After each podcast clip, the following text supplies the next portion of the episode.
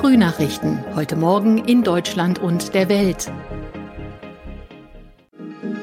Herzlich willkommen zu unserem Podcast. Heute ist Donnerstag, der 20. Januar. Ich heiße Nicole Markwald.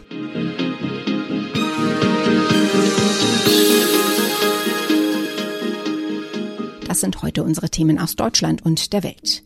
In Deutschland wird sie diskutiert. In Österreich wird heute über eine Impfpflicht abgestimmt. Ukraine-Konflikt. US-Außenminister Anthony Blinken trifft Annalena Baerbock in Berlin. Und US-Präsident Joe Biden. Bilanz nach dem ersten Jahr im Amt. Die Corona-Infektionszahlen in Deutschland schießen immer weiter in die Höhe. Gestern wurden erstmals mehr als 100.000 Neuinfektionen gemeldet. Laut Gesundheitsminister Karl Lauterbach ist die Spitze jedoch noch lange nicht erreicht. Er rechnet bis Mitte Februar mit mehreren hunderttausend Corona-Neuinfektionen am Tag. Das sagte er in der ZDF-Sendung Markus Lanz. Clemens Kurt berichtet. Die von Omikron ausgelöste Welle spiegelt sich noch nicht auf den Intensivstationen wider. Das kann sich aber nach Ansicht von Lauterbach rasch ändern, denn anders als zum Beispiel Großbritannien habe Deutschland eine hohe Zahl von Ungeimpften bei den Älteren und die sind anfällig für schwere Verläufe. Sorge bereiten zudem die knapper werdenden PCR-Tests. Vorrang sollen deshalb Beschäftigte in sensiblen Gesundheitseinrichtungen bekommen. Mit der Impfpflicht beschäftigt sich heute die SPD-Fraktion. Sie will sich für eine zügige Entscheidung im Bundestag stark machen. In Deutschland wird noch diskutiert. In Österreich stimmt das Parlament heute über die Einführung einer Corona-Impfpflicht ab. Es zeichnet sich eine breite Mehrheit ab. Der Gesetzentwurf wird sowohl von den regierenden Konservativen und Grünen als auch von oppositionellen Sozialdemokraten und Liberalen unterstützt. Matthias Röder berichtet aus Wien. Wie genau sieht der Entwurf aus? Für wen kommt die Impfpflicht und ab wann? Die Impfpflicht soll ab Anfang Februar gelten, und zwar für alle ab 18 Jahren. Ausnahmen gelten für Schwangere und Menschen, die aus medizinischen Gründen nicht geimpft werden dürfen. Wer dafür eine Bescheinigung braucht, muss sich an spezielle Ärzte wenden. Ziel ist es, die Auswirkungen künftiger Corona-Wellen zu minimieren und Lockdowns zu vermeiden. Wie genau soll das umgesetzt und kontrolliert werden? Die Kontrollen werden ab Mitte März erfolgen, und zwar erstmal nur stichprobenhaft. Die Polizei soll zum Beispiel bei ihren Einsätzen auch den Impfstatus kontrollieren.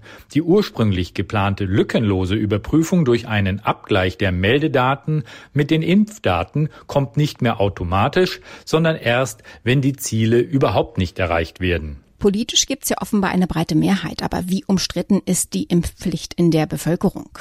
Also abgesehen von der rechten FPÖ unterstützen alle Parlamentsparteien den Schritt. In der Bevölkerung wird die Sache dagegen sehr kontrovers diskutiert. Mehr als 100.000 Bürger haben in der Begutachtungsphase des Gesetzes Stellungnahmen beim Parlament eingereicht. Immer wieder gehen Zehntausende gegen die Impfpflicht auf die Straße. Und es ist tatsächlich zu fragen, ob die Impfpflicht ihre Ziele so ohne weiteres erreicht.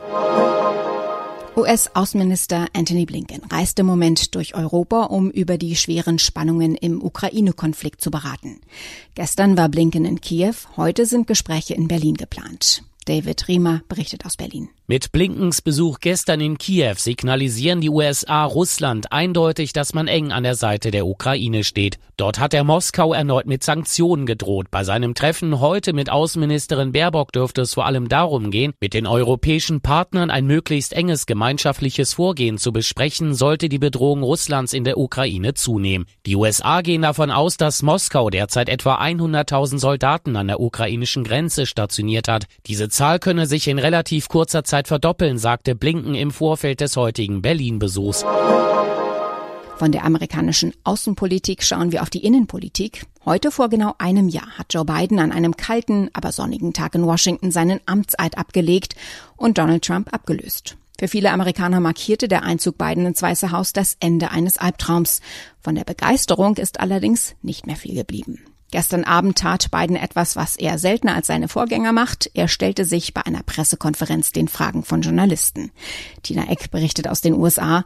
Es läuft ja nicht so gut für Präsident Biden. Der Lack scheint ab nach nur einem Jahr im Amt. Was lief gut? Was läuft schief? Äh, ja, der schlimmste Sand im Getriebe ist doch hier in den USA weiter Corona und damit verbunden das Problem mit den Lieferketten und der Inflation und da Hagels Kritik, auch wenn Biden äh, seine Verdienste betont. Wir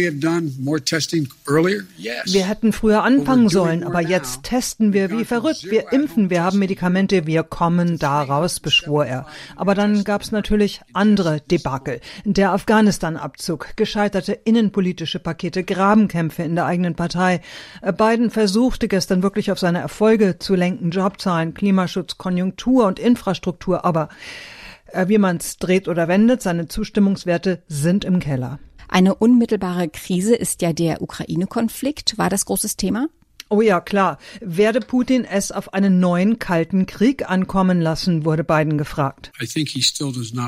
Ich glaube nicht, dass er das will, sagte Biden, aber Putin wolle die NATO und den Westen auf die Probe stellen und dafür teuer bezahlen. Das wird kein Kinderspiel.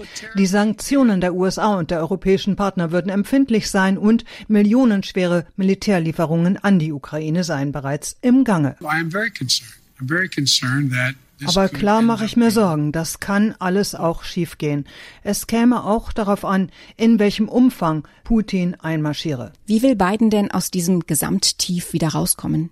Äh, da ist er am Schwimmen. Er beruft sich immer wieder auf seine lange politische Erfahrung, aber es gelingt ihm eben nicht, Konsens herbeizuführen oder gar wie er es vorhatte, das Land wieder zu einen. Das Land ist so gespalten wie eh und je, wenn nicht noch mehr. Biden setzt auf Zeit. Rom wurde auch nicht an einem Tag erbaut, sagt er, manche Dinge dauerten eben länger. Zum Teil wurde er scharf angegriffen, wieso er das Land seit seinem Amtsantritt immer weiter nach links zerre, fragte ein Reporter aggressiv und darauf sagte Biden nur, er sei nicht Bernie Sanders, Sanders, er sei kein Sozialist, er sei Demokrat durch und durch. Wo lauern die Gefahren der Zukunft? Die Republikaner scharren ja mit den Hufen. Ja, die Zwischenwahlen in diesem Herbst, die gelten als Zeugnis für das erste Amtsjahr und das Zeugnis sieht ja mit diesen miserablen Umfragewerten schon jetzt ziemlich schlecht aus. Äh, nun setzen die Republikaner natürlich alles dran, die Mehrheit in beiden Kongresskammern zurückzuholen und werden das höchstwahrscheinlich im Herbst auch schaffen. Äh, dann wären Biden wirklich Fesseln angelegt und er könnte kaum mehr Gesetzesvorhaben durchsetzen. Wird Trump auch wieder in Erscheinung treten? Äh, das ist durchaus möglich. Und äh, Trump ist ja auch nie wirklich von der politischen Bühne verschwunden.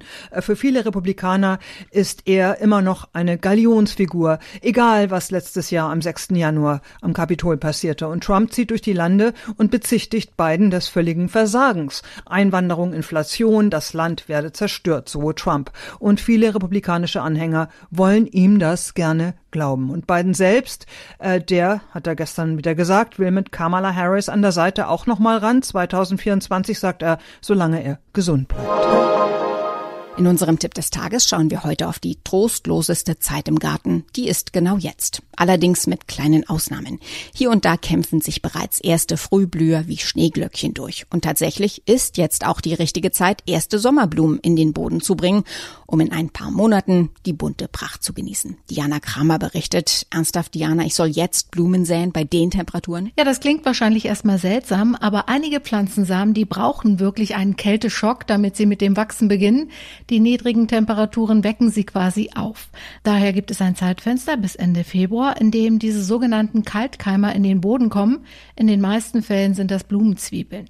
Findet man in den meisten Läden, auch in Supermärkten und Discountern gerade da, wo bis vor kurzem noch Weihnachtssterne und andere Weihnachtsdeko stand. Welche Pflanzen sind denn Kaltkeimer? Da zählen viele beliebte Sommerblumen dazu, zum Beispiel Eisenhut, Phlox, Frauenmantel, aber auch das Buschwindröschen oder die Pfingstrose, die mag ich ja besonders.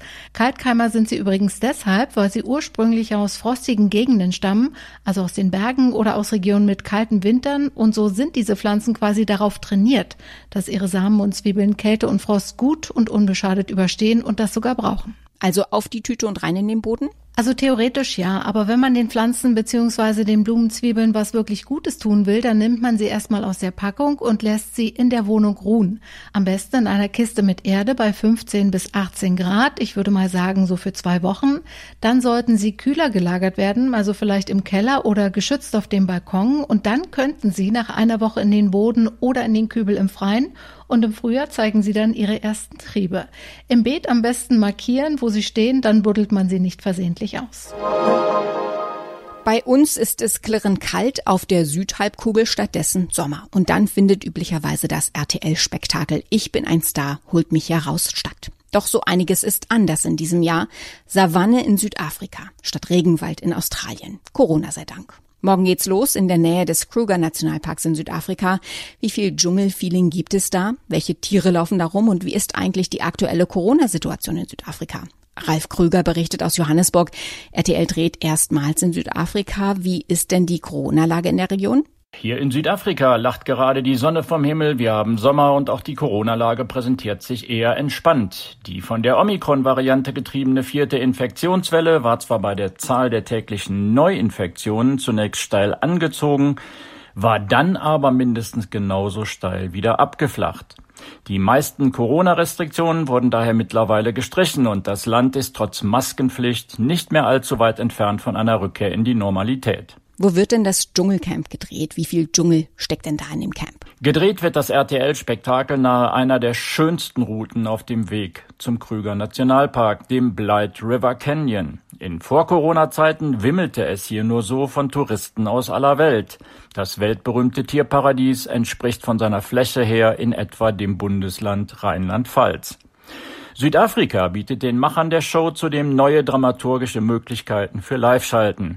Eine Zeitverschiebung zu Deutschland beträgt hier gerade mal eine Stunde. In Australien kamen immer mal wieder Schlangen und Spinnen ins Camp. Welche Tiere sind denn in der Region so unterwegs? Ja, in der spektakulären Savannenlandschaft gibt es jede Menge schöner und auch gefährlicher Tiere für Mut- und Ekelproben aller Art. Auf eins wird das Dschungelcamp allerdings verzichten müssen. Einen richtigen Dschungel gibt es erst rund 5000 Kilometer weiter nördlich im Kongo, aber definitiv nicht in Südafrika. Soweit das Wichtigste an diesem Donnerstagmorgen. Ich heiße Nicole Markwald und wünsche einen guten Tag.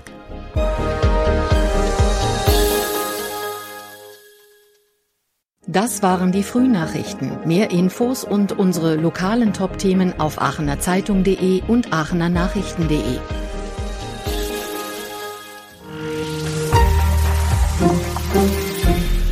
Die Frühnachrichten sind ein Podcast aus dem Medienhaus Aachen.